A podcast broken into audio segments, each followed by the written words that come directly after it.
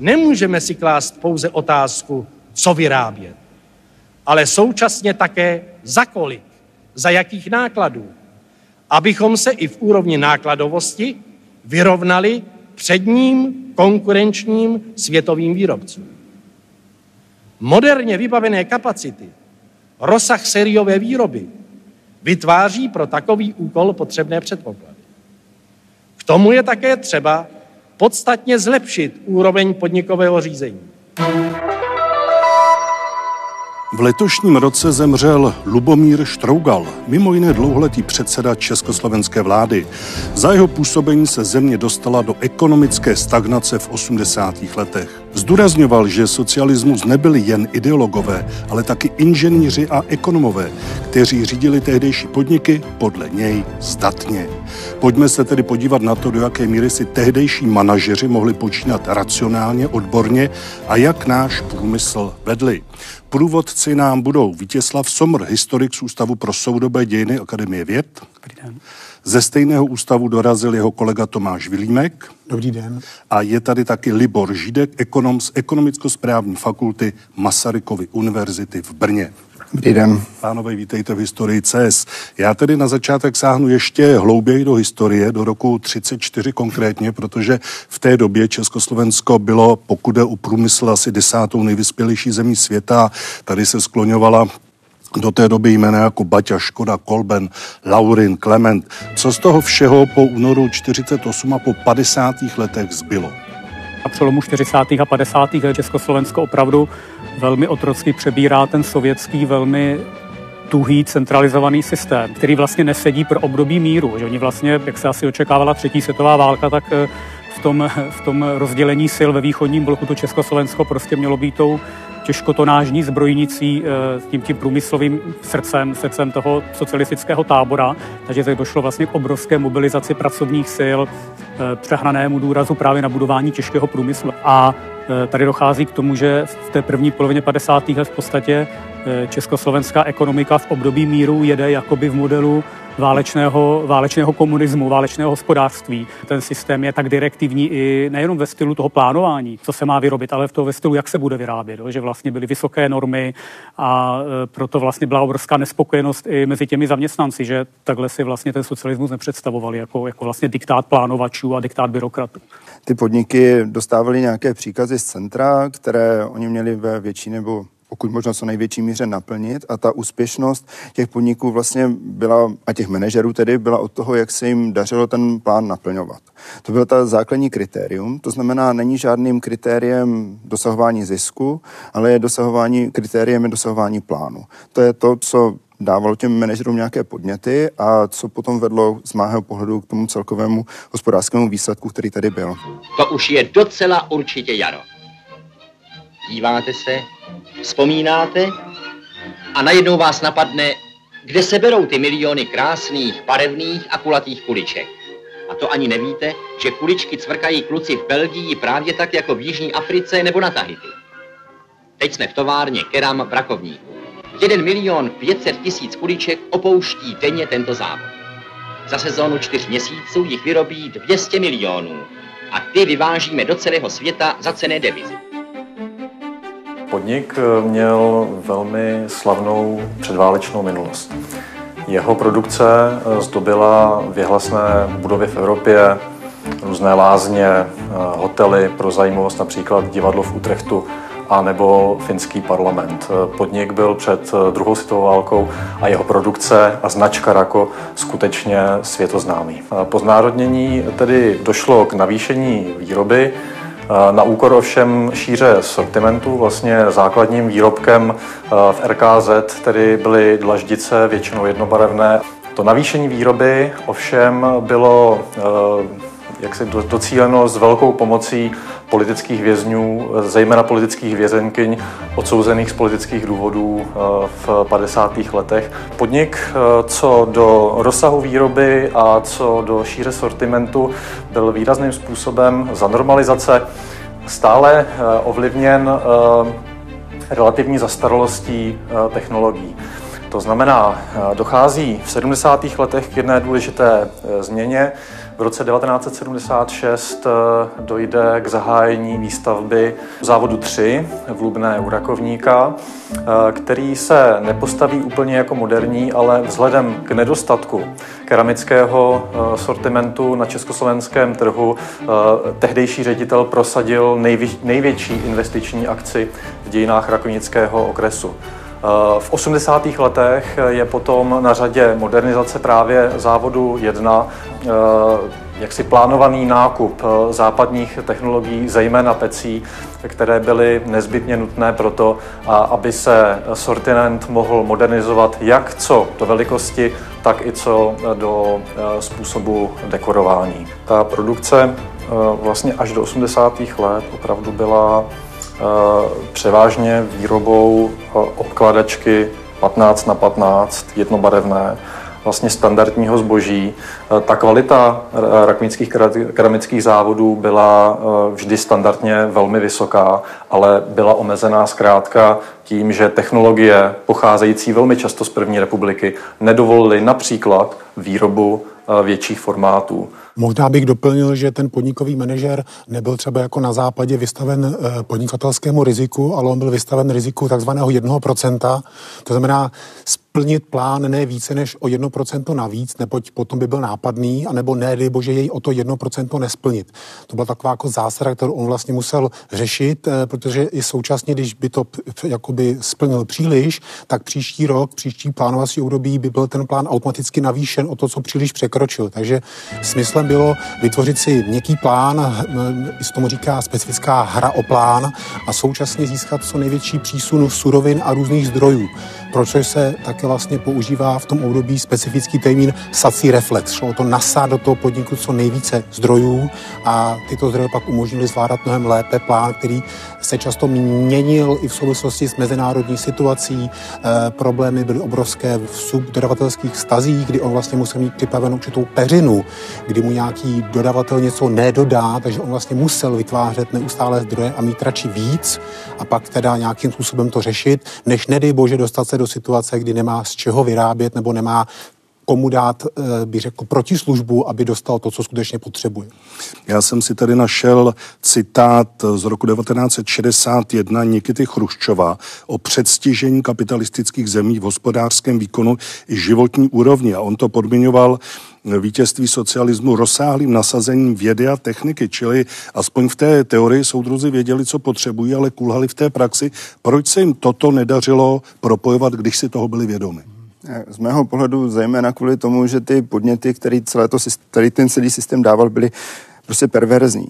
Jo, protože eh, když navážu pana, na pana docenta Vilímka, tak eh, ten systém vlastně vede k tomu, že se snažíte maximalizovat vstupy a minimalizovat výstupy, což je úplném protikladu tomu, jak funguje normální kapitalistický systém, kde se nám to nemusí úplně líbit, ale ti kapitalisté se snaží z toho, z těch zdrojů vymáčknout úplně co nejvíc. A, a tam to je přímo na hlavu postavené vlastně. Snažíme se nabrat co nejvíc zdrojů a vyrábět co nejméně. Takže tohle je jedna z těch cest, které vedou k tomu, že ten systém je absolutní míře totálně neefektivní. A potom můžete mít krásnou ideu nebo krásnou ideologii, ale v té chvíli, kdy jako ekonomicky to nefunguje, tak eh, to zaostávání je prostě nevyhnutelné v konečném důsledku. Když se podíváme na 60. léta, reformní komunismus, včetně oblasti průmyslu a řízení, eh, ten sliboval určitou naději. Byla tady ekonomická reforma Otyšika, byly tady snahy dát podnikům větší volnost. To vše skončilo po srpnu 68. Měl tenhle program naději na úspěch, kdyby pokračoval dál, anebo přece jenom byl tak svázán v tom socialistickém aparátu, že to vlastně nešlo? Z mého pohledu to nemělo žádnou šanci na úspěch, protože pomíjelo to, co jako je nepřekročitelné ideově, je jakákoliv privatizace nebo jakýkoliv soukromý vlastnictví. Ten hospodářský růst můžeme dosáhnout tím, že tam dáme víc zdrojů a pak budeme víc vyrábět víc, anebo že ty zdroje používáme efektivně. To znamená něco, co se označuje jako extenzivní a intenzivní růst a ten socialismus je prostě trvale extenzivní a oni pořád chtějí zvýšit tu produktivitu. To je pořád, jako ve všech těch reformách vlastně ta snaha je potom, abychom jako zvýšili tu produktivitu, tedy ten intenzivní růst, ale vlastně to naráží z mého pohledu totálně na ty ideové bariéry, které jsou nepřekročitelné. Československo bylo po Sovětském svazu vlastně nejvíce důsledné v tom, jak daleko zašlo třeba se znárodněním, s kolektivizací zemědělství. Takže, takže vlastně čeští reformátoři museli v 60. letech jako kontroverzní otevírat témata, která v jiných socialistických zemích tak vůbec kontroverzní nebyla, protože tam třeba byly mnohem častější malé živnosti, kdy naopak v 60. letech vlastně, když když ekonom chtěl být trošku jako rebel, tak napsal do ekonomické reví článek o tom, a co takhle znovu rozjet malé podnikání. Jo, a což ale třeba v Maďarsku zase tak velký problém, jako a taková kontroverze nebyla. Takže ta československá, eh, československá situace je pak zajímavá v tom, že ti reformátoři jsou vlastně velmi radikální v kontextu celého východního bloku, ale zároveň pracují v prostředí, kde máte obrovskou masu funkcionářů, eh, ať už v těch plánovacích úřadech, v stranických orgánech, kteří, kteří jsou jako velmi rigidní v tom, jak se dívají na ekonomiku, jak má vypadat a jak má fungovat a jaká má být role centra a jaká má být role podniku. Ten návrh eh, reformní byl svým způsobem jakoby od počátku konfuzní v tom, že na jednu stranu chtěl spojit plán a trh a současně chtěl eh, pospojovat eh, důraz na centrální plánování, ale současně samostatnost podniků, což jsou věci, které těžko můžeme dát dohromady do jedné reformy. A zajímavé, že se záhy ukázalo, že ty manažeři sami pochopili, že tu reformu chtějí využít teda akorát částečně, to znamená posílení svých vlastních pravomocí a možnosti používat vyprodukované eh, důchody toho podniku pro ten samostatný podnik, aniž by nějak moc zohledňovali celospolečenské zájmy. A svým způsobem se vlastně ukázalo, že i ty manažeři e, si tu reformu začali bych řekl, přetvářet k obrazu, obrazu svému. I ekonom Otakar Turek upozornil, že by ten podnik měl skutečně být tlačen trhem, nikoli v řídícími stranickými, stranickými orgány a že bychom se měli orientovat vlastně na takzvané, takzvané peněžno, penězozbožní vztahy, což byl ten trh, aby to bylo trošku zakódováno, že ten trh byl pochopitelně něco, co se oficiálně používat nemělo a on dokonce přemýšlel, že by se vytvořila určitá stavovská organizace manažerů, která by vlastně měla větší počet členů, než kolik je volných manažerských míst a že by se dělali jakoby konkurzy na manažery a že by šlo o to, do jaké míry ten člověk dokáže udělat prosperitu a prestiž. Jo, což pro některé ty manažery bylo zajímavé, ale pro mnohé, kteří tam byli dlouhá léta a jejich jediný, jediné znalosti byly to, že byli členové KSČ a měli třeba často jenom střední školu, tak pro ně pochopitelně podobná vize neměla moc šanci na úspěch a to byli ti, kteří pak třeba na počátku 70. let patřili k těm, kteří velmi nadšeně vlastně obnovovali, obnovovali to centrálně plánované řízení made in teda předchozím, no to předchozí právě, To plánování bylo direktiv, mělo direktivní charakter a vlastně se dá říct, že plán byl zákon. Dnes není čas na to, abychom namísto energických řešení pokračovali v teoretických diskuzích o tom, jaké místo má mít v řízení využívání tržních vztahů, o statutech generálních ředitelstvích, podniků a podobně. Víc, dnes více než kdy jindy platí, že stabilizace ekonomiky je jedním z nejdůležitějších předpokladů pro, pro konzolidaci politického a společenského života v zemi. Plánování výroby to byl v podstatě nikdy nekončící eh, proces. Pětiletý plán eh, byl sice zákon, ovšem pro jednotlivá odvětví a pro jednotlivé podniky byly vytvářeny pětileté a jednoroční prováděcí plány. V podstatě ten plán eh, nikdy nebyl definitivní. Konkrétně třeba v 80. letech eh, tento závod vyráběl zhruba 2,5 milionu metrů čtverečních obkladaček. To byl objem, který byl dán z vrchu, to znamená generálním ředitelstvím a vlastně nad tím ještě ministerstvem staveb stavebnictví, které ty základní ukazatele pro výrobu konkrétně keramického průmyslu v Československu stanovovalo. Jsme v rakovnických keramických závodech v Raku 3 v Lubné. Tento nový provoz má za sebou prvních pět let. Ale to v lednu začala pro zdejší pracovní kolektiv snad první opravdová zkouška. Vzhledem k počasí došlo k omezení výroby, manko činilo 27 tisíc čtverečních metrů obkládaček, což je třídenní produkce. Začátkem února přichází druhý výpadek, který představuje další 14 tisíc čtverečních metrů obkládaček. Krátce na to se schází veřejná stranická schůze. I zde se stává otázkou číslo jedna odstranění skluzu. Ten základ byl v tom, že státní plánovací komise vlastně dala základní směrnici na další pětiletku, tu dala na vlastně generální ředitelství, kde se to přeložilo do jazyku, jemuž rozuměli samotné podniky, to znamená nějaké ukazatele typu objem výroby, zisk a tak dále. A současně ty generální ředitelství navrhly svůj vlastní jakoby protiplán nebo takovou vizi, jak oni to vlastně vnímají. A pak došlo k nějaké dohodě a z toho vznikl konečný plán. Problém byl v tom, že od počátku eh, tam byla obrovská informační mlha, protože ty podniky sami věděli, jaké mají kapacity, ale ani náhodou to nepřiznali. Takže oni neustále mlžili v tom, že to je mnohem náročnější, takzvaně objektivizovali příčiny, proč to nejde, proč to nejde udělat, proč potřebují víc. Takže vlastně to eh, plánovací centrum mělo od počátku vlastně chybné informace. Hmm. Ono to sice částečně tušilo, proto schválně vždycky dávalo navýšení toho plánu, že, ale ten odhad nebyl prostě jistý. Takže byla taková hra svým způsobem. Uh, ono, ta hra pochopitelně poškozovala všechny, protože svým způsobem to pochopitelně vytvářelo obrovskou míru amorálnosti a dopadlo to na celou společnost, že ta efektivita byla skutečně minimální. My jsme ve srovnání s tím západem na tom byli opravdu velmi, velmi špatně, pokud jde o materiálovou náročnost anebo, anebo samotnou efektivitu. My jako historici většinou mluvíme o socialistických manažerech a opravdu jako v 60. letech je vidět, že jak to reformní, ta reformní část stranického vedení tak spoustu ekonomů, ale také sociologů, psychologů, kteří se třeba zvíjali psychologií práce, si uvědomovali, že že opravdu pro prosperitu ekonomiky je zásadní, aby ty podniky e, řídili lidé, kteří mají určité schopnosti, určitou úroveň vzdělání a různé výzkumy třeba z počátku 60. let ukazovaly, jak vlastně mnohdy katastrofální ta úroveň byla, že, že stále třeba v čele podniků stáli takoví ti veteráni 50. let, jejich zásluhy byly hlavně stranické, a takové jako revoluční z toho počátku 50. let třeba neměli vysokou školu nebo neuměli jazyky a pracovali v podniku, který se orientoval kompletně třeba na export. Takže to byly tyhle problémy a v 60. letech eh, je opravdu takový jako veliký tlak eh, tu situaci změnit a v roce 65 vznikl třeba institut řízení, který pracoval pod vládou a který měl vzdělávat manažery eh, začínají vycházet časopisy, kde se mohutně překládá třeba z západních manažerských časopisů. Ta, ta, ta idea byla taková, že v podstatě když jde o řízení podniku, tak je jedno, jestli ten podnik funguje v kapitalismu nebo v socialismu. Jo? Že když jde o to, jak třeba organizovat eh, výrobu v určitém provozu, tak si československý podnik v klidu může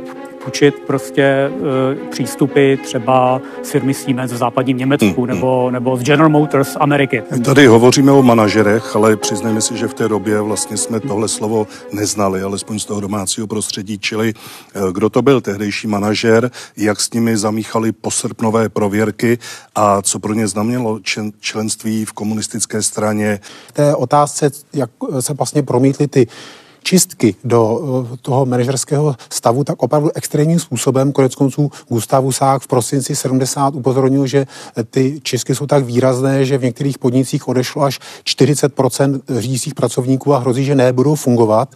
A na úvod zmiňovaný eh, Lubomír Štrougal v roce 73 upozornil, že je potřeba vrátit se k určitým fachmanům a prosil o určitou soudružskou schovývavost, ohleduplnost k odbornosti. Hmm.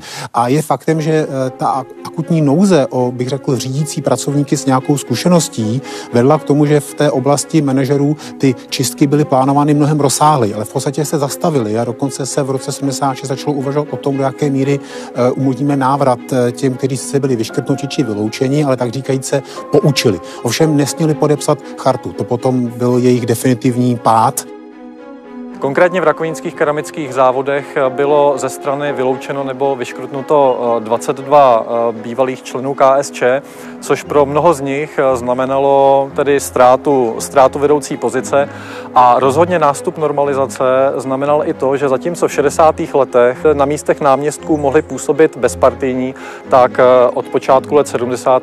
to možné nebylo.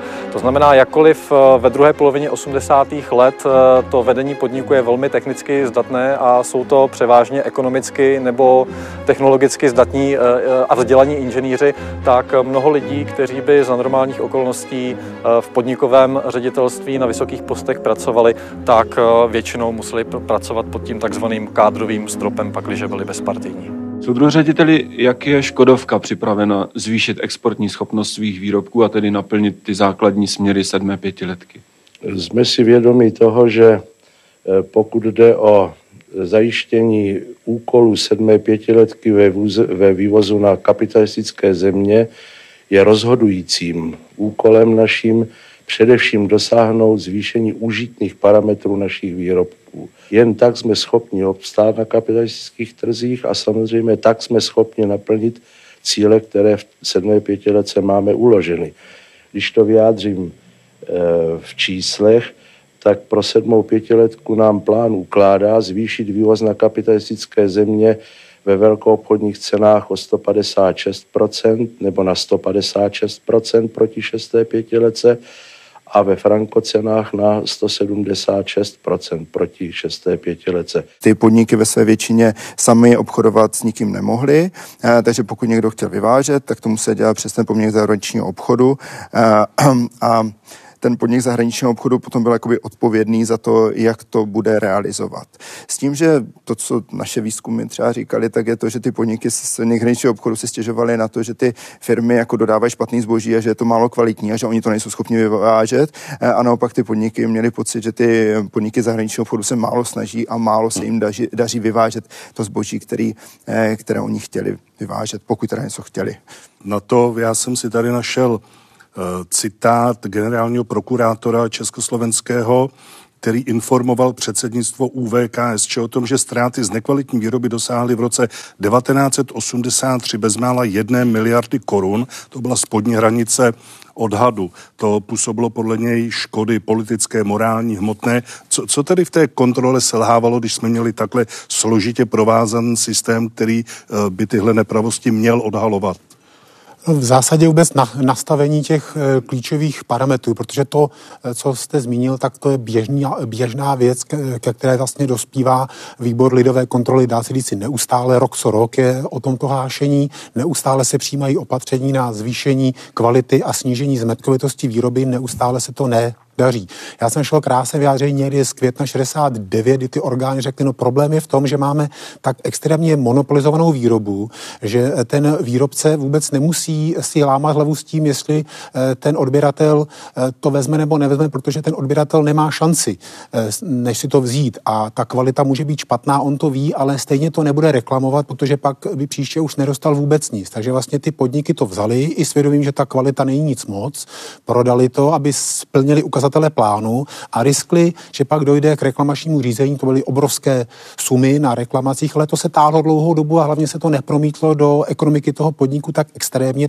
Akorát v případě, kdy se to vyváželo do zahraničí, tak tam nastávaly pak velké problémy, protože tam ta reklamace fungovala na zcela jiné bázi a to pak vedlo k tomu, že třeba Mlaroveslská Kodovka vytvořila zvláštní jakoby, linku pro vozy, které se vyvázely do Anglie nebo do Kanady, protože skutečně se to už nevyplatilo tam ti lidé reklamovali, když to v tom českém prostředí to nikdo moc neřešil. Já bych ještě s dovolením dodal k tomu jenom, když jsem plát máte nastavený na počet kusů, tak je vám to jedno, v jaké je to kvalitě. Socialističtí plánovači mluvili o nějaké buržázní konkurenci, která je jako špatná věc a že oni mají socialistickou konkurenci, kde vlastně ten systém to vytvořili tak, že to bylo vlastně monopolní. Oni, kteří komunistická si strana si stěžovala na tu monopolní strukturu v, ko- v kapitalistickém Československu, ale oni vytvořili daleko nejvíc monopolní strukturu, která tady kdy byla. Jsme v baterii slaný. Letos tu mají vyrobit o téměř 20 milionů baterií více než loni. A musíme hned říci, že roční plán tady zatím zatím plní, i když se značnými výkyvy. Proto některé druhy baterií často v obchodech chybějí. Iniciativa lidí je tu však velká a tak nás zajímalo, kde je rozpor. Našli jsme ho především ve špatných odběratelsko-dodavatelských vztazích. Například velice nepravidelné a nekvalitní jsou dodávky nejdůležitější součásti, a to bateriových uhlíků z elektrokarbonu Topolčany. Co říkáte tomuto konkrétnímu příkladu? Podobných připomínek samozřejmě zaznělo více, ale nejen na okresní všeodborových konferencí. Vezměme si například výroční členské zkuze v základních organizacích, které tomu předcházely. Tam vystoupilo přes milion členů revolučního odborového hnutí. To je přece obrovský zdroj námětů, připomínek. Otázka dneska stojí, jak tyto otázky vyřešit. V 70. a 80. letech rakovnické keramické závody byly největším zaměstnavatelem na okrese. Zaměstnávali kolem 1800 zaměstnanců a vzhledem k významu tohoto podniku eh, stojíme před okresním výborem eh, komunistické strany Československa před bývalým sídlem, tak eh, vedení podniku sem často docházelo se vlastně spovídat Těšilo se zájmu a dohledu okresního výboru strany a vlastně OVKSČ i velkou část e, toho podnikového vedení jmenoval. To znamená, opravdu to sepětí bylo velmi úzké. Průchodem brány do podniku se nedostáváme pouze do výrobního prostoru, ale dalo by se říct do jakéhosi institucionálního systému.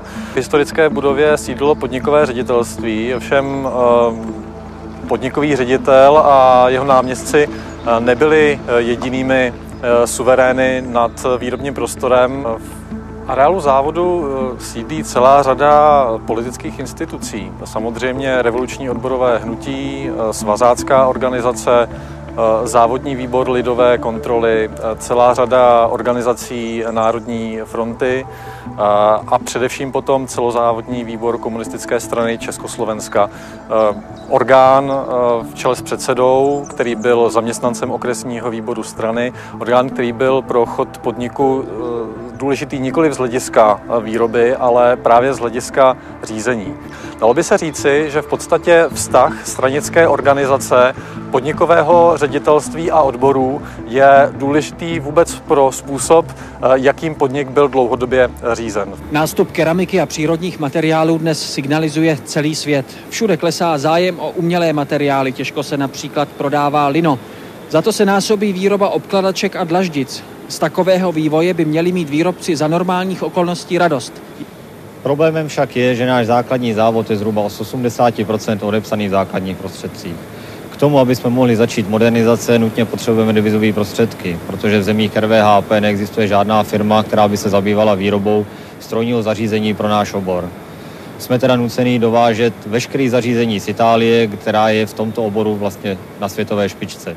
Nesmíme však připustit, aby jsme dnes vybudované investice ždímali vlastně následujících 50 let, tak jako se tomu dělo v minulosti. Průmysl a vůbec československá ekonomika, eh, socialistická až do samého konce, eh, v podstatě funguje v takovém tom stylu, který třeba na západě končí někdy v 60. letech a to znamená, je to ekonomika, která saturuje takovou tu masovou spotřebu. To znamená, že eh, saturuje primárně třeba potřebu mít pračku nebo mít automobil, ale už nesaturuje, takovou, nesaturuje tu potřebu, která je víc individuální a která v těch moderních společnostech se definitivně rozvíjí v 60. 70. letech a to je to, že už třeba chcete určitý druh automobilu s určitou barvou a s určitou výbavou. A tohle ty socialistické podniky jako vůbec nedokázaly vyřešit a proto vlastně už v 80. letech můžeme vidět tak obrovskou jako nespokojenost té české společnosti s tou konzumní nabídkou, která vlastně ještě v těch 70. letech mohla vypadat jako, že vlastně splňuje ty základní potřeby, že vlastně pokryje to, co ta společnost potřebuje.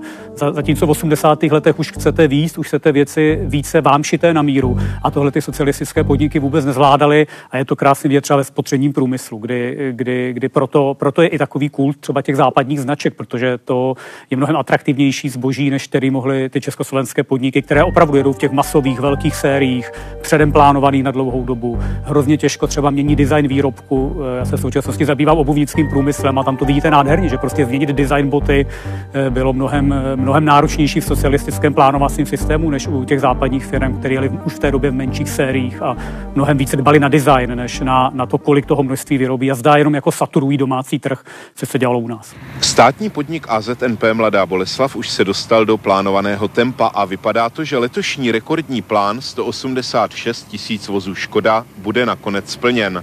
Ovšem, teď už slyším slova těch, kteří absolvovali sobotní boje o místo v pořadníku. O těch, na něž se opět nedostalo, nemluvě. A tak jsem se zeptal. Soudru náměstku na 1. máje jsme přesně na tomhle místě mluvili o tom, že od září pravděpodobně už padnou pořadníky na Škodu Favorit.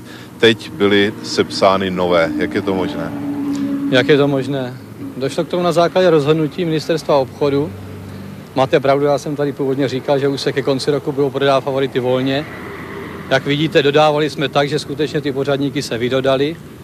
No ale názor byl nakonec takový, že se pořadníky se píší úplně nové. Znovu se zeptám, tenhle pořadník už je poslední. Já budu dělat všechno pro to, aby byl, protože přijde řada problémů s ním. Podívejte se, nebudou barvy tak, jak si zákazníci budou přát. Budou muset čekat.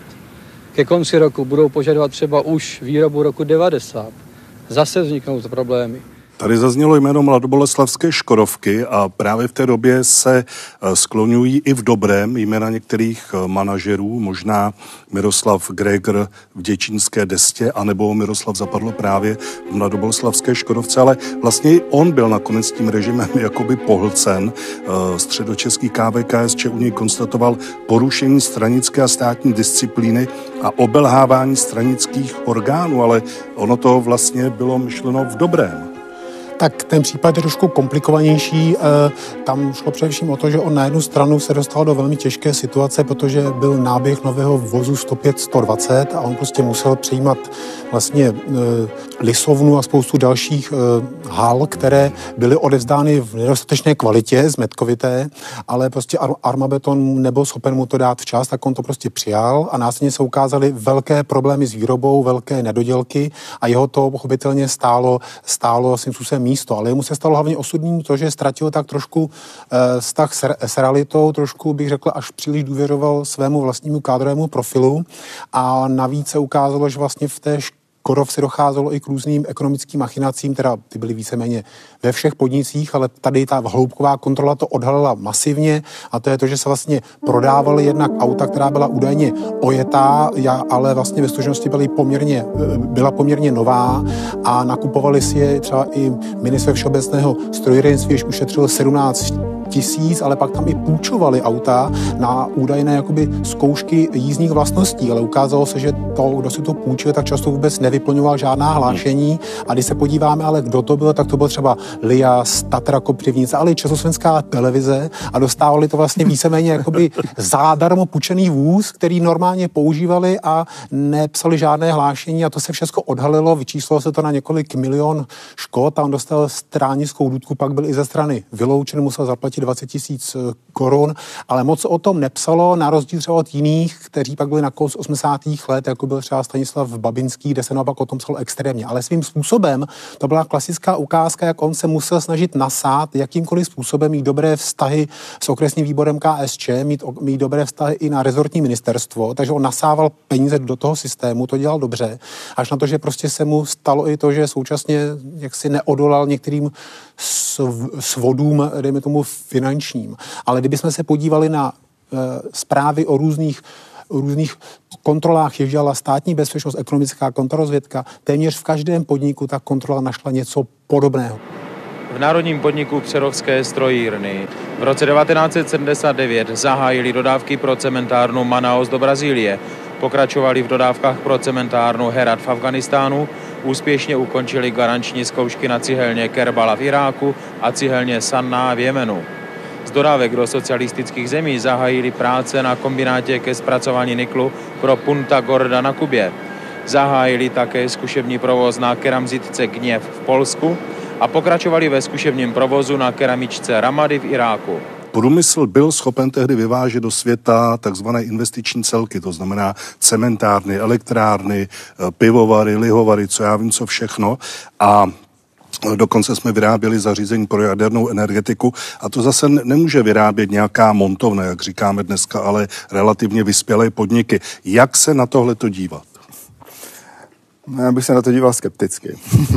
já bych se na to díval skepticky hlavně z toho, že pokud jsme něco takového byli schopni vyrábět a dodávat, tak to bylo do zemí třetího světa. My, eh, naše jako reálná schopnost exportu na západ byla velmi malá než bych řekl nějaké čísla, tak v roce 89 jsme exportovali velmi málo. Ku HDP to bylo třeba 20%, teďka je to skoro 80%, jo, takže bylo to hrozně málo.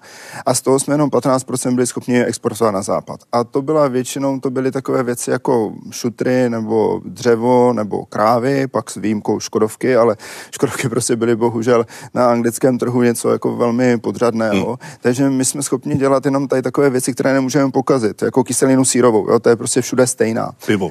Tak, a ta, ta schopnost produkovat něco s vyšší přidanou hodnotou na západě je hrozně slabá. A to v té situaci, kdy jako bychom chtěli, kdy ten režim hrozně chce exportovat na západ, protože akutně potřebuje dolary nebo jako tvrdou měnu. To je ta základní, úplně ta základní věc. A já bych tady chtěl říct, že to, že nebyly pomeranče a banány, jako ten režim si to velmi dobře uvědomoval. Nebo to, že ekologická situace na severu je, že je katastrofická, on to moc dobře ví a on by jako rád to zlepšil. Jenomže jediné ocířování, co vím, tak udělala nějaká ruská firma na nějaké elektrárně za 1,5 miliardy a nikdy, se to, ne, a nikdy se to nerozjelo. Jo, protože a my nemáme ty dolary na to, abychom nakoupili technologii na západě. I oni by hrozně rádi podle mě to chtěli udělat, ale ta výkonnost té ekonomiky je taková, že to nejde.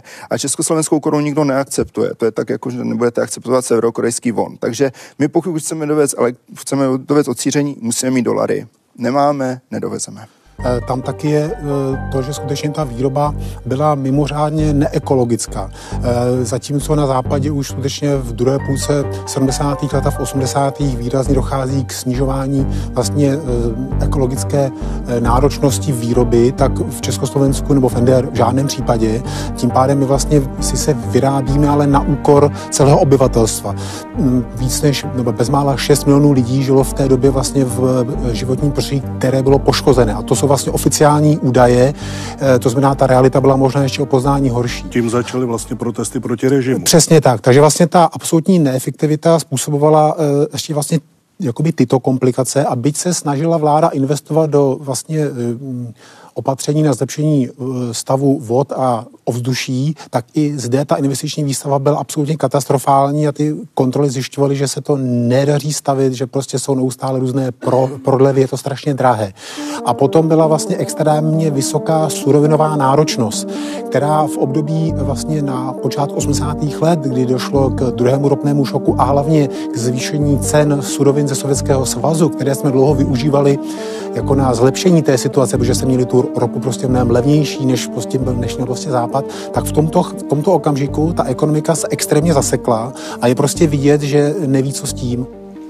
Volali mi z textil exportu, že jejich polský partner by nerad odebral celou smluvní zásilku starých čtyřstovek. Že by si chtěl počkat až na ty nové. tak jak se divíte vy, tak jsem se divil i já. Samozřejmě celá záležitost se zítra v Praze vysvětlí, ale patrně se doslechli, že chystáme novou variantu, nevědí, jak jsme daleko a domnívají se, že už jsme schopni exportu. Jak jsme schopni, či spíš, jak jsme neschopni, to vám nemusím vyprávět. Co je ve smlouvě, to stejně musí odebrat. No, to je sice pravda, ale trochu krátkozraká pravda. Na další rok už nemusí podepsat smlouvu žádnou. Zatím je vždycky podepsali. Ano, podepsali. A co ty mašiny, co nám stojí na dvoře? A co se nám už nevědou do skladu? Na ty by soudruh Halíř dokázal najít kupce? V druhé polovině 80. let nastupuje Michail Gorbačov, s tím přichází přestavba, uvolnění řízení, je vypracován zákon o státním podniku, firmy mohou navazovat spolupráci se západními podniky. Ta očekávání byla veliká, ale mohla změnit tu celkovou, celkem negativní tendenci? Já jenom krátce bych řekl k tomu zákonu o státním podniku, aby jsme si udělali představu, jestli to mohlo něco změnit. S tím způsobem ano, ale když se podíváme na to, že se dělali volby ředitelů, eh, tak se ukázalo, že vlastně naprostá většina eh, těch voleb probíhala výběr z jednoho kandidáta, maximálně z dvou kandidátů, přičemž to byl většinou stávající ředitel a jeho náměstek. Eh, často ten náměstek krátce před volbou se vlastně vzdal svého postu ve prospěch toho stávajícího ředitele, takže vlastně naprosté většině byl zvolen ten původní ředitel. Výhodou bylo, že došlo k výraznému omlazení na nějakých průměrných 40 let a to hlavně proto, že ty předchozí, bych řekl, už eh, poněkud eh, starší ředitele odešli ještě předtím, než vůbec došlo k těm volbám, protože byly, by byly neprůchozí. Eh, je faktem, že tam byly prostě úvahy přesně tím směrem, to znamená zvýšit, zvýšit efektivitu, snížit materiálovou náročnost a současně tam do toho dát i ten prvek jakoby občanského, nebo bych řekl, podílu pracovních kolektivů to byly ty rady pracujících a tak dále, které svým způsobem měly vytvořit jakoby zvláštní pocit jakoby demokratičnosti. Problém je, že ty manažeři často se k těm radám praco, eh, stavěli poněkud skepticky, protože nechtěli hrát hru o plán a současně hru na demokracii a vnímali to jako svým způsobem ohrožující fenomén. Otázka, kam to mohlo směřovat a jestli by to mohlo být pozitivní, myslím si, že asi svým způsobem by to určitě přispělo k nějakému jakoby zvratu, ale nakonec by by to stejně skončilo tak jako všechny ty předchozí ekonomické reformy, to znamená, to už byla, hmm. myslím, že čtvrtá hmm. a skončilo by to tak, že by ty manažeři zase se vrátili do stejných eh, kolí, protože hmm. ani tento zákon vlastně neřešil to základní. To byla vedoucí úloha KSČ v hospodářské politice a strana by se jí nikdy eh, té vedoucí úlohy nevzdala. Můžete mi říct, co se tím změní? Stali jsme se státním podnikem, to víte, ne? Ano, já myslím právnicky. To je zásadní otázka. Vy jako člověk jste právní subjekt, že? Mhm. Podívejte, bývalý národní podnik byl rovněž právní subjekt, že? Mhm. Ale koncernový podnik nebyl. Kdežto nově vznikající státní podnik opět je, že?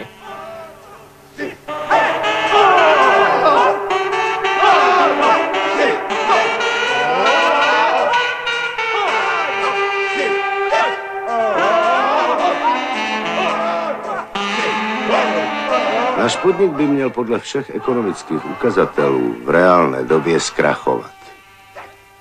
Jenže neskrachuje. Nakonec vždycky splníme plán a jsou prémie. Jak se to dělá, nevím. A ani to nechci vědět. Kritériem pro vznik eh, samostatného státního podniku eh, mimo jiné byla, eh, byla schopnost samofinancování. To znamená, aby se podnik stal samostatným státním podnikem, musel být rentabilní a vykazovat zisk. Vlastně schopnost samofinancování posuzovala vláda a ony přihlášky ke vzniku státního podniku vláda schvalovala. Počítalo se s tím, že jednotlivé národní podniky zvolí formu státního podniku, právně se transformují a stanou se více nezávislými. Ovšem druhá cesta, která vlastně na konci 80. let převažovala, bylo pouhé přejmenování generálního ředitelství výrobně hospodářské jednotky a vlastně vzniku eh, velkého státního podniku na bázi toho byrokratického mezičlánku. Vlastně eh, v oboru nebo v odvětví keramického průmyslu v Československu eh, zaznamenáváme oba příběhy. A sice po roce 1988 podnik v Horní Bříze se stal samostatným státním podnikem. V Rakovníku vzhledem k tomu, že v druhé polovině 80. let probíhaly eh, velké rekonstrukce, konkrétně závod 1 byl plinofikovaný, eh, bouraly se staré tunelové pece, zaváděly se nové technologie, tak eh, místní podnikové ředitelství usoudilo, že by bylo riziko, kdyby vznikl samostatný státní podnik a vzhledem k modernizačním nutnostem se uchýlili vlastně k bezpečnější variantě a to znamená přichýlení se k většímu státnímu podniku. Další věci, které jsme ještě nezmínili které k té neefektivitě přispěvaly, byly třeba subvence. To znamená, když ten podnik je ztrátový, dostane subvenci. Neexistuje nic takového jako bankrot. Což já chápu, že to nemá úplně jako pozitivní konotaci asi v běžné populaci, ale ten bankrot znamená, že se zbavujeme toho nejméně efektivního v tom systému, že odstraňujeme to, co je neefektivní a ztrátové. Ten socialismus to nikdy nedělal. On prostě, když to bylo neefektivní, no tak to dostalo větší subvenci. Jako všechno to prostě de facto všechno to, co jsme zmiňovali zatím, mně přijde, že směřuje k tomu té neefektivitě jako hlavní věci, která tam je. A to se nezmění jako z mého pohledu kosmetickou změnou, že budeme volit ředitele nebo nebudeme. Jestli ten ředitel bude chtít plnit plán a když ho nebude, dostane subvenci, nic se nemění. Jsme tam, kde jsme byli. Jasně, Nicméně... ale ten, ta efektivita vlastně otázka, jak se na ní díváme, jo? Že, že vlastně v tom jako komunistickém nebo socialistickém pojetí ten podnik eh, vlastně má jinou funkci, než který po něm chceme v kapitalismu. Že vlastně ten socialistický podnik byl chápaný tak, že to je v podstatě státní instituce, která ideálně samozřejmě má tvořit zisk a má být efektivní, ale zároveň má i nějaké jako jiné celospolečenské funkce. A to je třeba, že v nějakém regionu vytváří zaměstnanost. Například v regionech, kde byl především těžký průmysl, v něm pracovali především muži, tak se otvírala výroba speciálně, aby zaměstnala eh, ženy těch mužů. Jo, a, a vlastně podniky plnily spoustu sociálních funkcí v oblasti sociální politiky eh, v těch konkrétních regionech, konkrétních místech. Takže vlastně to vlastně, co my z našeho jako kapitalistického pohledu, když se díváme na socialistický podnik, nám přijde úplně iracionální, tak, na, tak z pohledu mnoha aktérů v tom socialistickém systému, ne třeba nutně těch manažerů těch podniků, ale třeba místního šéfa OVKSČ naopak bylo perfektně racionální, že ten podnik sice nevyváží na západ a vyváží e, do Sovětského svazu nebo někam jinam, anebo třeba se ty výrobky ani moc neprodávají, ale ten podnik zaměstnává lidi a ty lidé mají výplatu a ten region jakž tak funguje, takže vlastně tam je potřeba vidět, že tahle ta logika byla také ve hře do samého konce, ale čím víc to československé hospodářství a všech těch zemí východního bloku, čím víc bylo propojený s tím globalizujícím se hospodářstvím světovým, tak tím méně tohle vlastně mohlo být udržitelné, protože to, co vlastně fungovalo někdy ještě do těch 60. let, tak čím dál hůř můžete udržet ve chvíli, kdy je to takhle propojený a kdy nejde, že kdy vlastně nelze již vytvořit nějaký uzavřený ekonomický systém, který bude soběstačný, což byl sen vlastně stalinistů, že takhle ten komunismus bude vypadat. Stručně jsem již uvedl, kde a v čem jsou slabiny naší ekonomiky. Je proto na místě znovu zdůraznit, že hlavní příčiny její nízké souhrné efektivnosti a výkonnosti musíme spatřovat především a hlavně v subjektivním faktoru tedy v řízení jako celku. To znamená nejenom v soustavě, ale i v řídící práci lidí, vedoucích, jejich štábů, v nízké úrovni analytické a rozhodovací činnosti, v jejich nevždy potřebné kvalifikaci a kompetentnosti a u některých dokonce je to bohužel třeba konstatovat i v neodpovědnosti.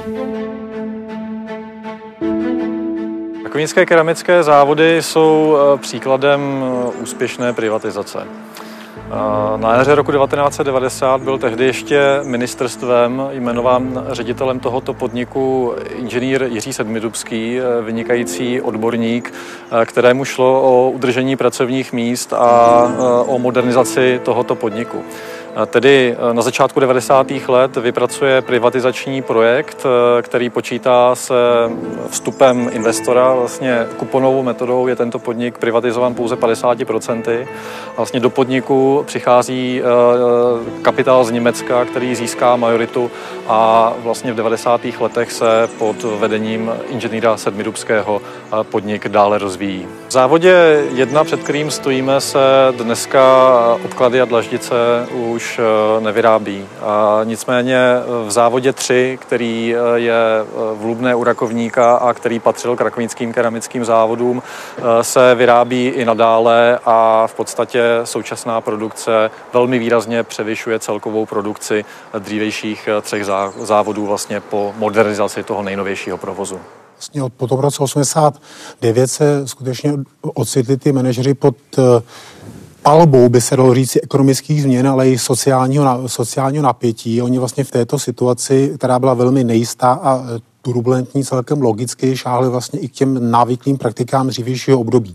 Využívali sociální kapitál, kterým disponovali, současně, a to ukázali výzkumy třeba anglických historiků, eh, že eh, se velmi rychle si osvojili vlastně znalosti takového toho západního manažerského diskurzu, který ale používali jako určitou mimikru té praxe, která byla často velmi z toho období předchozího. A oni pochopitelně měli navykle, jsem tady zmiňoval, eh, sací reflex. Šlo to vlastně zase nasát. A teď bylo pochopitelně o to nasát těch ministerstev, aby jsme se rozvíjeli ten podnik. Oni nechtěli ty podniky zmenšovat ani, vza, ani náhodou nebo nějakou re, restrukturalizaci a současně objektivizovat. Je tam klasické, jak eh, když si čteme eh, noviny, různé materiály z té doby, jak vlastně často ten manažer je schopen spíš zjistit, eh, proč to nejde, než aby vymýšlel, jak to má vlastně změnit. Až jako určitá posedlost, která si myslím, že je přesně z, té, z toho dalšího období.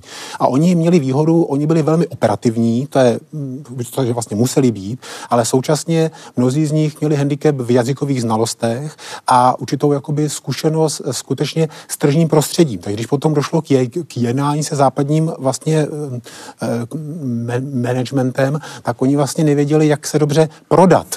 Často vlastně šli jakoby pod cenu a s tím způsobem prozradili některé věci, které vůbec říkat neměli. Bylo to vlastně ne, netaktické, neznali to, neměli ty zkušenosti. Pro ty manažery je to strašná změna.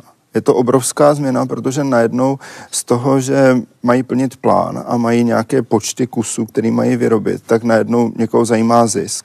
Já bych jenom dodal takovou perličku, že jsem vedl rozhovor s, nějak, s panem ředitelem jednoho velkého podniku, tisíce zaměstnanců, a on říkal, že je na první jednání do Německa a dojeli tam ve favoritu. Čtyři ředitelé favor, jako obrovského podniku z pohledu těch Němců tam přijeli ve favoritu a pochopili, že takhle to nemůže být, jo. ale to je to, že oni se musí neustále učit a musí se prostě adaptovat na ty nové podmínky a musí chápat, že přeředitel takového podniku nemůže přijet ve favoritu. Mm, mm. Jo. A ještě čtyři, jakože se naskládali do jednoho vozu. Jo. Prostě úplně takové jako jako z dnešního pohledu absurdní věc, ale to je to, že oni musí strašně tu změnu udělat, jako obrovskou vlastně. Předsedou představenstva byl opět zvolen generální ředitel inženýr Soudek, který se na základě usnesení k dodatku privatizačního projektu, přijatého včera vládou, stal vlastníkem 20% akcí plzeňské Škodovky. Co oddlužení Škodovky a co lokomotivy? No, byli jsme ještě včera, eh, jsme se domluvali s panem ministrem Dlouhým, aby bylo ve vládě projednáno a definitivně schváleno odlužení a, a domluvali jsme se ohledně eh, vyrovnání té finanční částky za lokomotivy určené pro české dráhy. Eh, bylo přislíbeno, že tyto věci budou v brzké době už pro Škodovku konečně vyřešeny. Tam vlastně ještě je taky třeba připomenout, že v roce 90, to je vlastně dnes spíše tak jako zapomenutá epizoda toho revolučního období, tak vlastně kolem těch manažerů byla celkem jako politická kontroverze, protože eh, v podstatě být eh, podnikovém managementu za socialismu znamenalo samozřejmě být člen KSČ a v roce 90 právě třeba mezi aktivisty občanského fóra panovalo veliké nespokojení s tím, že že jak kdyby ta revoluce neproběhla. Jo? Že vlastně v té rovině, v té oblasti průmyslu, práce, kde, kde prostě člověk každý den chodí do té fabriky, tam pracuje, tak najednou mu prostě šéfují pořád ti stejní lidé. A co se teda, v čem je teda ta změna? A to třeba v roce 99 je s tím veliká nespokojenost, byl to opravdu velký politický konflikt eh, s tím teda, jak daleko by ta revoluce měla být. A to je právě zajímavé, že tady to, to téma těch, těch podnikových manažerů, podnikových ředitelů takhle promluvají vlastně do širších, do širších jako politických sporů, které v té době v Československu probíhaly. A vlastně ještě bych tam dodal, ty podniky byly tak velké, že v rámci toho třeba velkého podniku jste měli provozy, které byly opravdu up to date, a současně tam byly provozy, v mém případě zabývám Svitem Gotwaldov nebo Svitem Zlín, někdejší podnik Baťa, tak tam jste měli provozy, které měly nakoupenou třeba technologii v 80. let ze západu, takže to byla opravdu jako obuvnická výroba naprosto na světové úrovni, ale současně tam byly obrovské provozy s vybavením ještě z doby, z doby starého Bati. Takže vlastně jste měli takovouhle komplikovanou situaci v těch obrovských mamutích podnicích a vlastně to je strašně těžké restrukturalizovat, jako že to, že to není tak, jako když se restrukturalizuje menší regionální podnik, který třeba je dobře vybavený a může hned naskočit do toho mezinárodního, té mezinárodní směny, ale tohle to si myslím, že byla obrovská výzva, která byla strašně náročná jako tomu v tom obstát. Tolik tedy pohled na naše technické manažery a jejich cestu dějinami, která stále pokračuje. Já děkuji našim hostům za jejich názory, vám děkuji za to, že jste se dívali opět na shledanou u pořadu Historie CS. V naší kanceláři nejlepší se kafe vaří, to říká i sám soudruh ředitel. Hned má jaz ve tváři sekretářce, oči září, zlobit se nemůžeš, i bys chtěl. Černá káva, ta sílu dává a proto věčná budiš sláva černou kávu. Vaříme sobě, vaříme rádi v pracovní době. Ocáhlová karásek i posol sobě. V naší kanceláři všechno se nám stále daří, spokojen je i soudruh ředitel. S námi kafe pije, ať je zdrav a dlouho žije a píše nám pré